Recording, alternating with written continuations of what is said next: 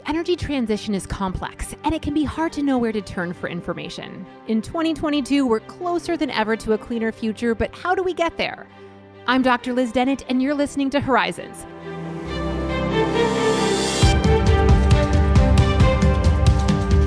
The world's growing need for sustainable energy will change the geography of oil and gas.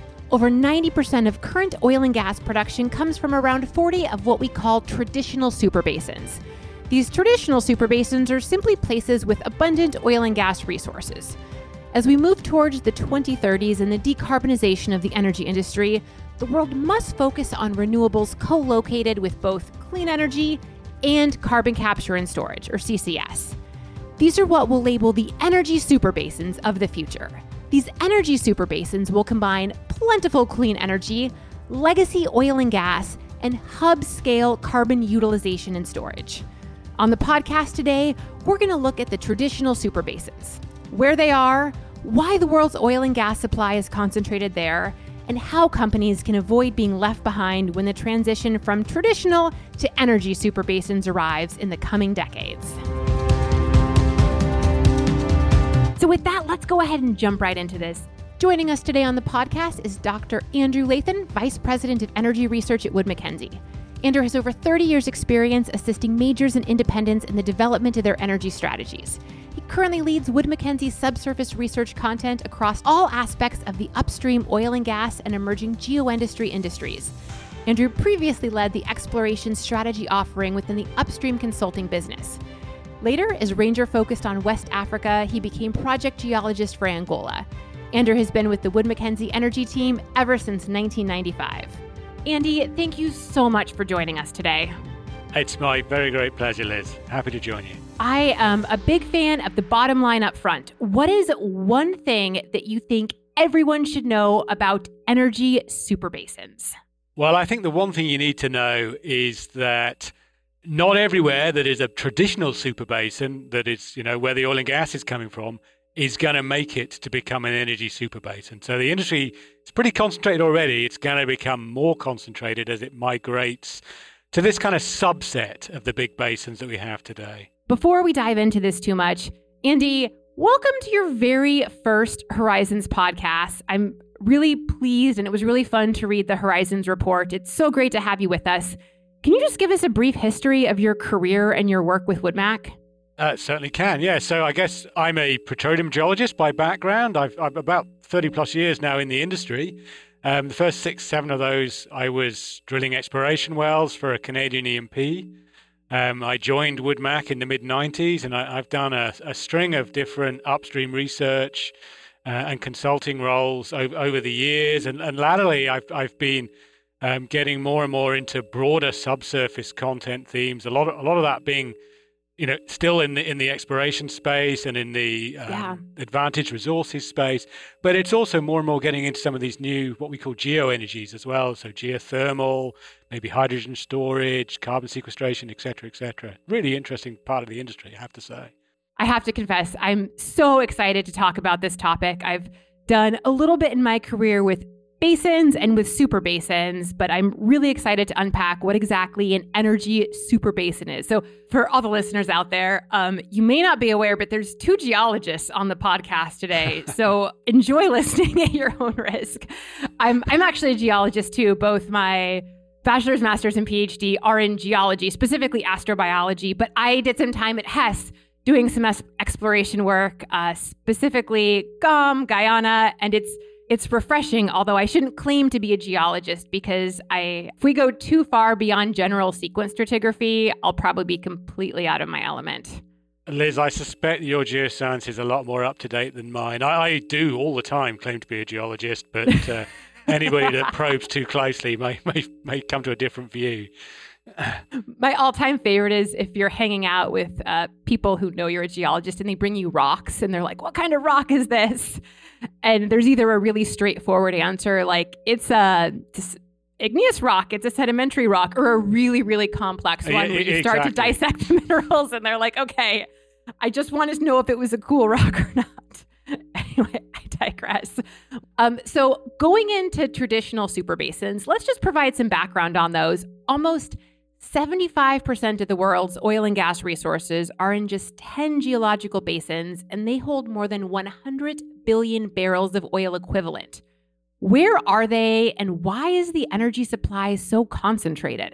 Uh, well, I, I, must admit, I was surprised by that that degree of concentration. Um, you know, because there are, it depends what you call a basin, but there's seven, eight, yeah. nine hundred basins out there in the world.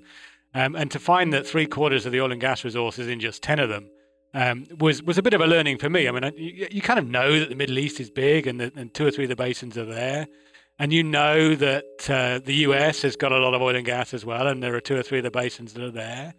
Um, and there's a couple in Russia, Volga Urals, Western Siberia are in the yeah. top ten. There's Venezuela. Where am I missing? Nigeria. The Niger Delta is a big one. Um, and and yeah, it, you know that that's your list. Uh, oh, oh, Western Canada, I should add, is, is, is another one. And yeah, those places are, are, are spectacularly well endowed in terms of oil and gas resource. And to, to, I guess, to get into the geology, because I think the reason that they're so important, you know, fundamentally it's, it's the rocks. They are all going to have, they must have world class source rocks. Um, they need to have a, a, pretty special regional seal or multiple regional seals yeah. to keep all of the, the hydrocarbons that have been generated in the basin, you know, to keep it there to be found. Um, and and actually, the last thing I would say, and it's a really simple thing, is they're all quite big. You know, I mean, we, we, if you double the size of a basin, you've got twice as much space to put oil and gas in, and, and you know, all of these top ten are, are quite big. So what I'm hearing is that it all comes back to the rocks and the geology first. I, I love that. It, it, it does, but actually, there's a bit more to it than that, and and um, I would be remiss as a woodmaker not not to say that there's a bit of above ground and a bit of a commercial aspect to this as well, because you know, we're talking about an industry that's been around for well over 100 years now, and pretty much all of that history, you know, most of the operators have been trying to keep their costs down. You know, it's a commodity. You know, um, the companies that have the lowest cost of supply generally win out, um, and there are economies of scale, right? So if you, if you've got big fields and lots of them nearby in a big basin, those economies of scale work for you. You know, somebody else in, in a smaller basin nearby is, is going to struggle to keep up. That is very fair. And that's something we've talked about on the podcast previously, too, when it comes to new energy technologies and emerging, is that one of the biggest challenges that always emerges is the supply chain and the logistics. Uh, absolutely. And, and, you know, we don't hear so much about it now, but if, if we were having a chat about big upstream themes maybe 10, 15 years ago, um, I remember an awful lot of discussion at that point about the Arctic and you know it was it was seen as you know the border Arctic, so that's Siberia, it's Greenland, it's you know off Canada, it's off Alaska, um, and uh, and Norway, and uh, you know the rocks in a lot of those basins look pretty interesting, but the supply chain and the logistics and the cost environment up there, we now know is is totally prohibitive or largely prohibitive, right? So the Arctic never really happened and probably never will happen. Um, for most of the industry for, for the reason you just raised there, Liz. Interesting. I suspect we're going to come back to supply chain at some point. Um, I want to shift gear a little bit, and you focus mostly on wind and solar, but are there other clean energy technologies that you think might be important here? There could be. There's no doubt that when, because the question we asked of, of, of, our colleagues on, on, on the WoodMac Power and Renewables side was, you know, we, we, we need clean electricity um, for oil and gas operations to deal with scope 1 2 emissions, right? Because those emissions are they're not trivial. Um, right now, one, 1.4 gigatons a year is, is, is scope 1 2 emissions from the oil and gas industry. Can you just unpack for listeners if they're not familiar with what scope 1 and 2 emissions are? Broadly, it's everything to do with the, the production and supply of uh, the oil and gas to the consumer.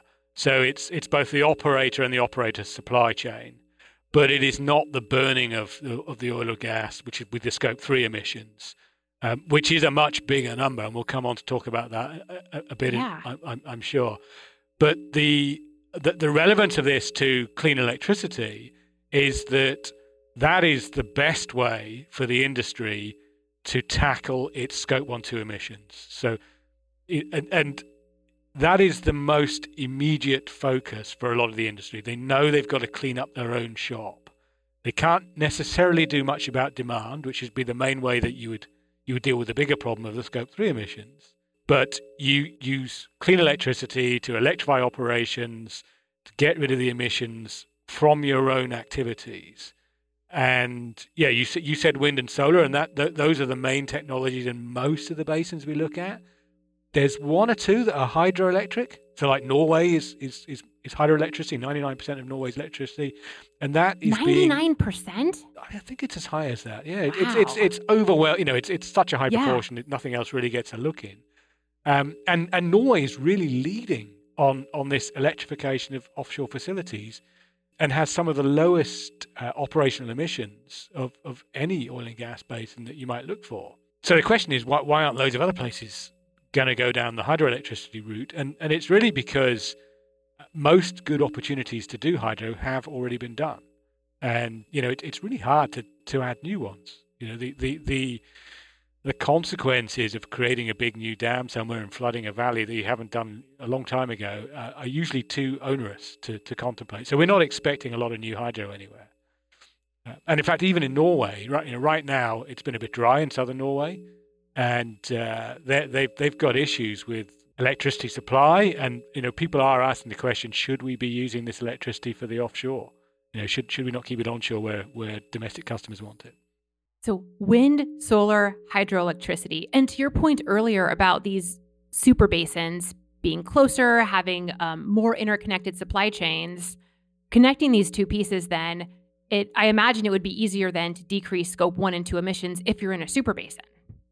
A- absolutely. Um, but provided you're in one of, one of the super basins where clean electricity from all of these different technologies we've just been talking about is plentiful and, and, and affordable.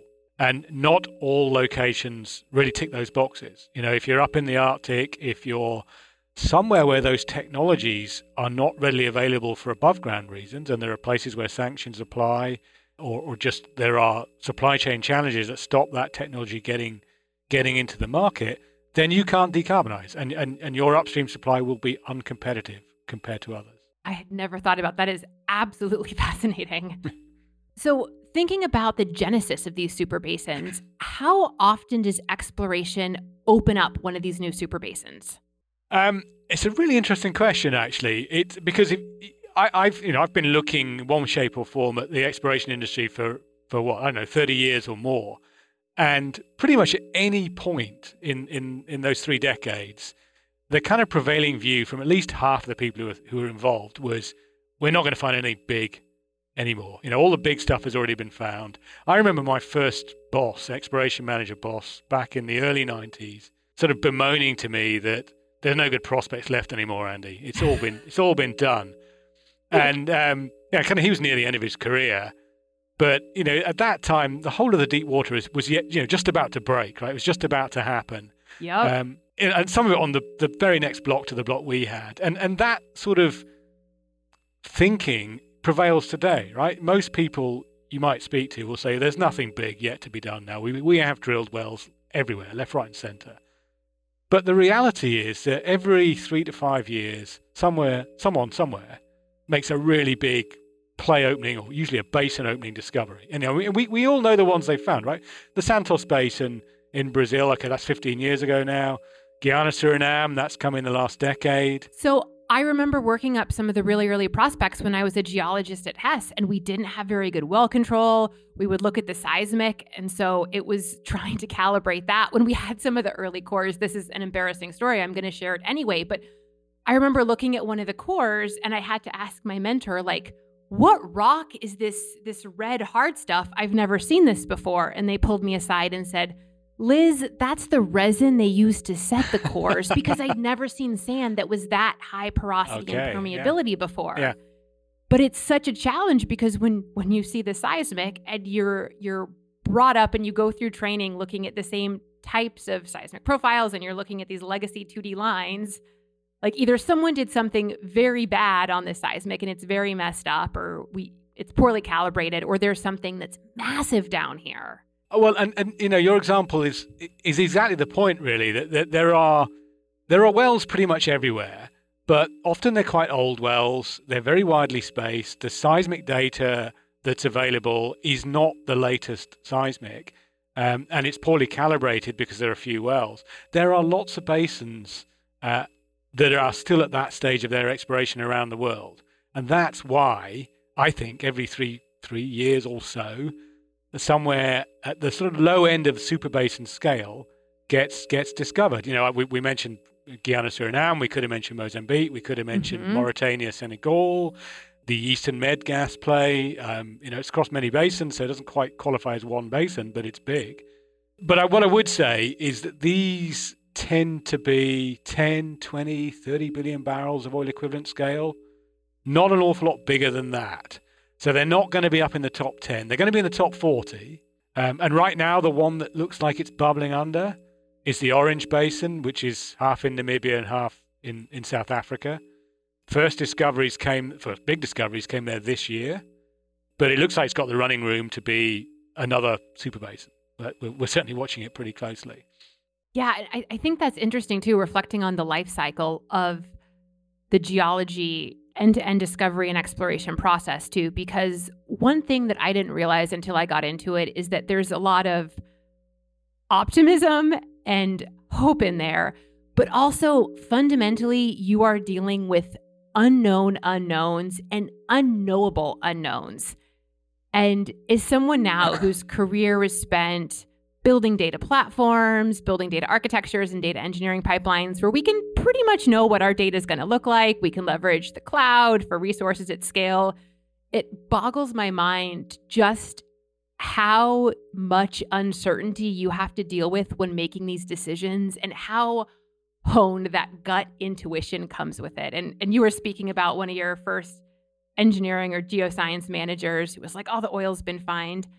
You also find those one that have their one or two pet prospects that they'll bring from place to place or company to company and bring those seismic lines up that are like, "This is going to be the next big thing. This is going to be the next big thing." And and that sense, I think, both of humanity, but also just just raw optimism based purely on unknowable unknowns is something that is at such stark dichotomy with a, such a, a, numbers and analytics focused regime that can be hydrocarbon and energy, oil and gas. Yeah, well, I mean, certainly in, in a lot of our analysis of exploration, the stuff that matters is what we call the high impact um, exploration. I mean, lots, lots. You know, most wells are not high impact wells. They're they're, they're kind of snuggle exploration, close up to um, existing fields, and they're very profitable because they're very quick, but they're also very small. Um, the stuff that moves the needle, you know, typically comes with about a 20% success rate, something of that order of magnitude. So, if you know, you've got to get used to the idea that the other 80% are not successful, and you know, that's not everybody's um, cup of tea, should we say? You know, it's it's it's you've got to be optimistic to be working on something that usually fails. Um, but but actually, I mean, to, just to bring this round to to the whole question of decarbonisation and, and super basins, um, a, a, a, key a key motive for for companies that that are still doing high impact exploration right now is that uh, new fields are often advantaged in terms of both their economics because you know you, have got modern facilities and the and, and the um, the facilities are full because early in field life you're at plateau production, but also the emissions are low. The, the emissions intensity is lower, um, kind of for the same reasons. So so companies are, are increasingly justifying drilling exploration wells because they're meeting these dual objectives that they have. That they're, they're meeting the the standard economic objectives that they've always had but they're also meeting these you know, relatively newer objectives of decarbonising their emissions intensity. So they're, they're, they're saying we don't want anything new in the portfolio that isn't accretive to our emissions intensity. And you know that and that's kind of the story of the super basins as well. You know, I, want to I want to relatively pull back from the basins that are high emissions intensity, and I want to relatively invest in in the energy super basins where where it's better. So we've talked a lot about super basins. We've gone on some great trip. I've gone on some great trips down memory lane. I actually do want to talk a little bit more about energy super basins. And specifically, um, curious what role does carbon capture and storage play in the plan to transform traditional basins into energy ones? Well, yeah, and, and it's great you bring that up, Liz, actually, because we've talked a lot about the scope one, two emissions and, and electrification being a way to deal with that. But the elephant in the room is the scope three emissions. And a lot of companies now are setting net zero scope three targets. I think four of the seven majors have that by 2050, for example. Um, and you only get to a, a, net zero on scope three if you can um, either sequestrate or offset your emissions, your customers' emissions effectively at the scope three level. Um, and obviously, uh, CCS, carbon capture storage, is one of the biggest levers you can pull towards achieving that. So um, when we look at the the CCS industry right now, it's it's growing super fast, but from a small a small base. I think in you know we're we're tracking either existing or planned or kind of hypothetical projects, but still specific projects that folks are talking about. You know, collectively adding up to about a gigaton per annum of capacity um, with a lot of that coming on by 2030 or into the early 2030s. Um, and the bigger projects um, are largely concentrated where it is straightforward to capture the CO2. Because that's in most of the CCS industry, that's the harder part of the task. And it, it, it pains me a little bit as a subsurface or geoscience person to say that um, and it is not you know it's not, i don't want to trivialize the storage end of it because that's the, the, there's a lot of uncertainty and a lot of complexity in all of those technologies that we still have to learn about um, but that's you know can be maybe a quarter of the total costs. It's the capture and the transport to the storage location that is that is where a lot of the the, um, the cost will come. Um, and this is an industry that like like a lot of these new technologies the, the, the first question everybody asks is how are you going to pay for it. Um, how's it you know how the economics going to work? Um, it is it is challenged by cost. And and so you, you, you when you're looking at where it's going to happen at the greatest scale you've got to be looking at where that capture is most straightforward and that, that has to happen at, a hub scale where you have big emissions heavy uh, industries that can give you that that hub scale opportunity and and those locations are relatively few and far between. You know, when you look at the, the, the oil and gas basins around the world, some of them have big industrial hubs in them and some of them don't. Yeah, it's and as you talked about earlier with the distributions of the basins around the world, it's it's almost such a shame that geology didn't align with where industrialized places would be, you know, yeah. billions of years later, or at least hundreds of million years, millions of years in many cases. Yeah, and, and you know, and, and sort of geologists that have stepped back and, and, and sort of almost from a theoretical point of view wondered about what the the subsurface sequestration capacity of the world might be, you know, typically come up with very big numbers. You know, because you know initially folks were looking at depleted fields and, and you know wondering how much can we get into those depleted fields and you know that's a relatively limited opportunity set compared to the saline aquifers that are you know much more extensive um, and, and and just much bigger, and, and, and theoretically can can take so much more um, CO2. They come, they come with more uncertainty. They come with perhaps with a different set of risks, um, but they are present in, in most basins. But that won't be the constraint. The constraint will be where are the point sources of CO2. And, and so when we're looking at the energy super basins, uh, we apply a filter of where, where you get the, it's almost like a, well, it is a Venn diagram, in fact. You know, where's big oil and gas? Where have you got plentiful clean electricity to deal with the scope 1 2 emissions? And where have you got the big CCS projects likely to, to get away to effectively, if you like, deal with the scope 3 emissions? Um, and top basins that, that score well on all of those. Yeah. Um, the Permian, the Gulf Coast in the lower 48 in the US really right stands in our backyard, out. or at least in uh, my yep, backyard. Yep. And, you know, there's loads of talk there about um, you know, particularly around Houston, there's enormous CCS projects getting away there. The Middle East, um, certainly the parts where the IOCs are actively investing, as you know, hand in hand with the NOCs, we can see all the all of the parts of the Venn diagram um, aligning very nicely, being co-located very nicely there as well. Um, the North Sea is perhaps a bit smaller than than those areas in terms of the upstream, but is really at, you know sort of breaking uh, a lot of ground in terms of CCS progress. Um, and you know, certainly on the Norwegian side, you've you've got those um, you know that hydroelectric clean le- clean electricity as well. Australia, I think, would be on the list. You know, so that, that there's certainly places that are, are, clearly looking like the early winners in, in terms of the overall concept of energy super basins. So, going back to energy basins, we define an energy basin as one that features three abundance just like you were talking about. Um, so, abundant advantaged resources, plentiful low cost renewables, and hub scale CCS opportunities. What are some examples of these, and can they cope with the forecasted demand that we're facing?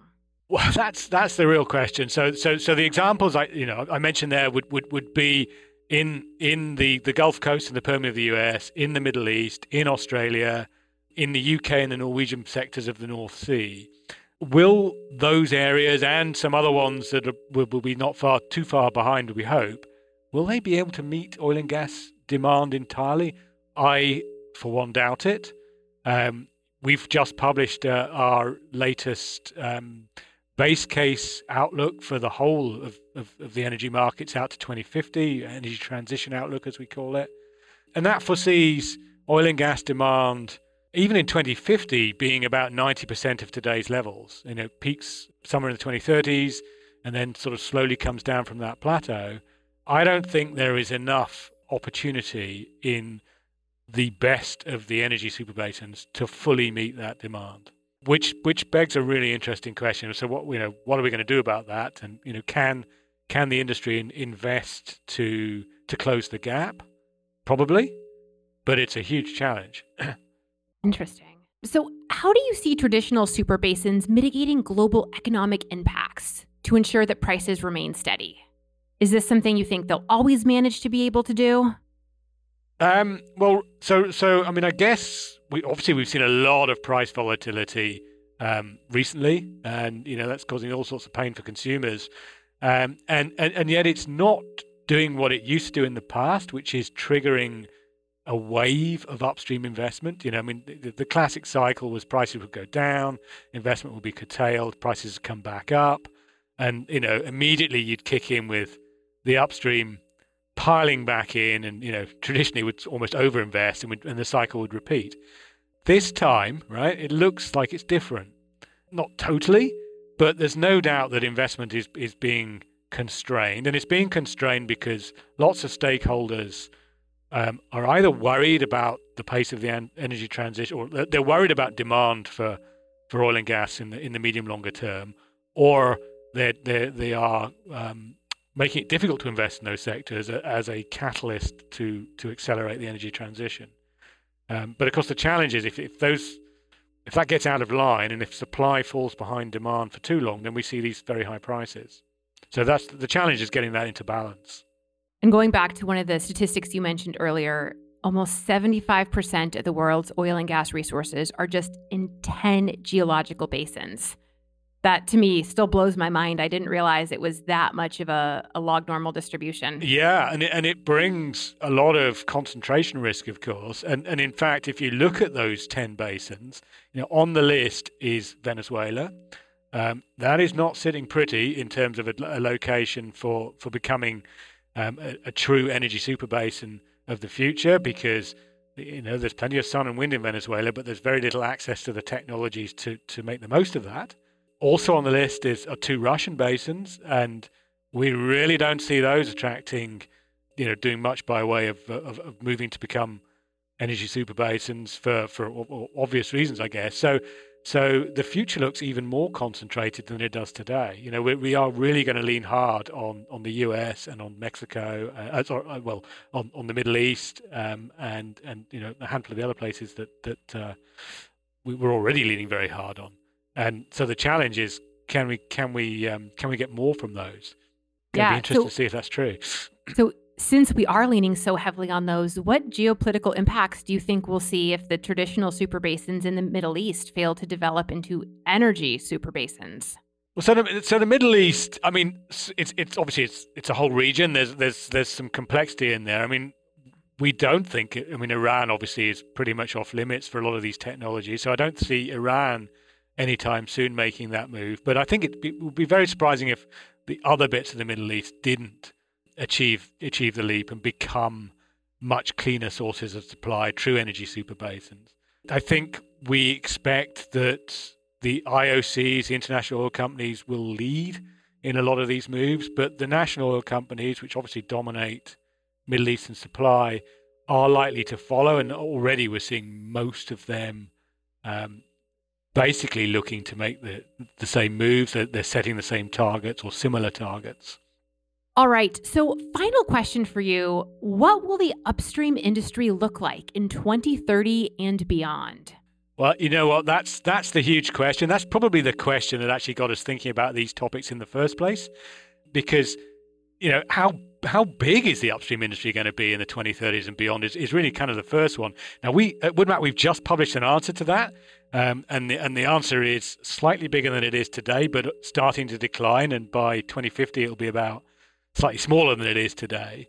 Um, but I think the other thing is if, if, if this analysis of energy super basins has taught us anything, is that it's going to be even more concentrated in the best of those basins. You know, it's already concentrated, but not not all of the, the, the current sources of supply work well when you take these new sustainability goals into mind. So we're going to see an industry that's a little bit bigger, but even more concentrated than it is today. Well, Thank you so much for this very, very insightful conversation today.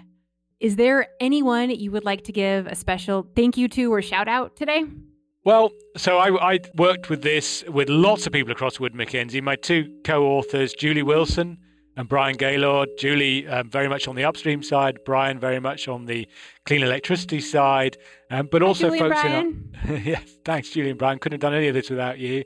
Um, but also our, our um, sort of nascent but fast uh, expanding CCS teams as well really brought their piece to the party as well. So um, lots of colleagues, as, as ever with these broader topics, it's a real team effort here at Woodmac. So that's been um, a delight to, to, work on. Also, a lot of our clients, you know, we've road tested these ideas with a lot of our clients, and um, hopefully sort of rounded off some of the rough edges through those conversations as well. I won't name the, the clients individually, but um, uh, you know, I know that particularly the the seven majors, you know, a lot of their thinking is kind of aligned with this sort of view of where the upstream is going to go.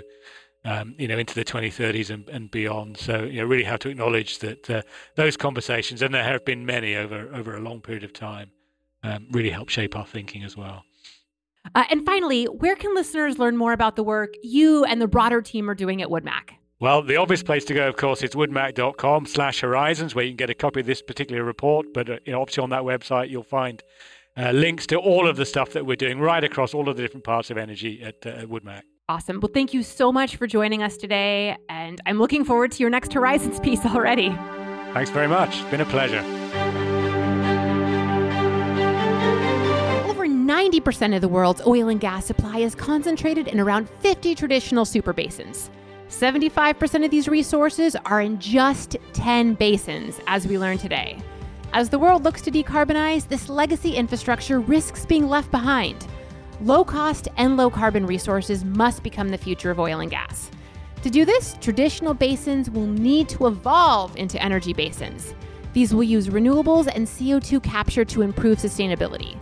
At some point, be it by 2030 or by 2050, the upstream oil and gas industry will move into a phase of terminal decline. As demand fades, companies do not want to be caught on the wrong side of the transition.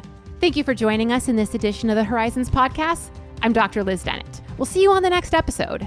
Stay right here, though, because now we're going to leave you with the final word from our Chief Research Analyst, Simon Flowers. Thanks, Liz. I'm Simon Flowers, Chief Analyst at Wood Mackenzie. At the end of each Horizons podcast, I like to give my final thoughts on this month's topic, so here they are. We still need oil and gas and will do for decades, but we also need renewables and carbon capture and storage. What we've learned today is that some of the biggest oil and gas producing basins don't have to face withering away as demand inevitably falls with the transition. Some can build for the future with carbon capture and storage and also commercialize their renewable resource. Three things really stand out for me. First, the opportunity for the best placed oil and gas basins to capture enormous economies of scale and deliver low cost, low carbon energy well into the future. Second, these basins can attract sustained investment for decades, which is good news for economies that today are very dependent on oil and gas. Third, Developing the energy in this way can provide tremendous careers for geoscience and engineering communities. Thanks for listening to this, the July edition of Horizons. Thanks to Liz and Andy Latham for joining us and exploring our forecast for the super energy basins of the future. You can find the report and the podcast on our website at woodmac.com forward slash horizons and stream the show wherever you get your podcasts. Join us in a couple of weeks when we'll explore further the biofuels of the future. See you next time.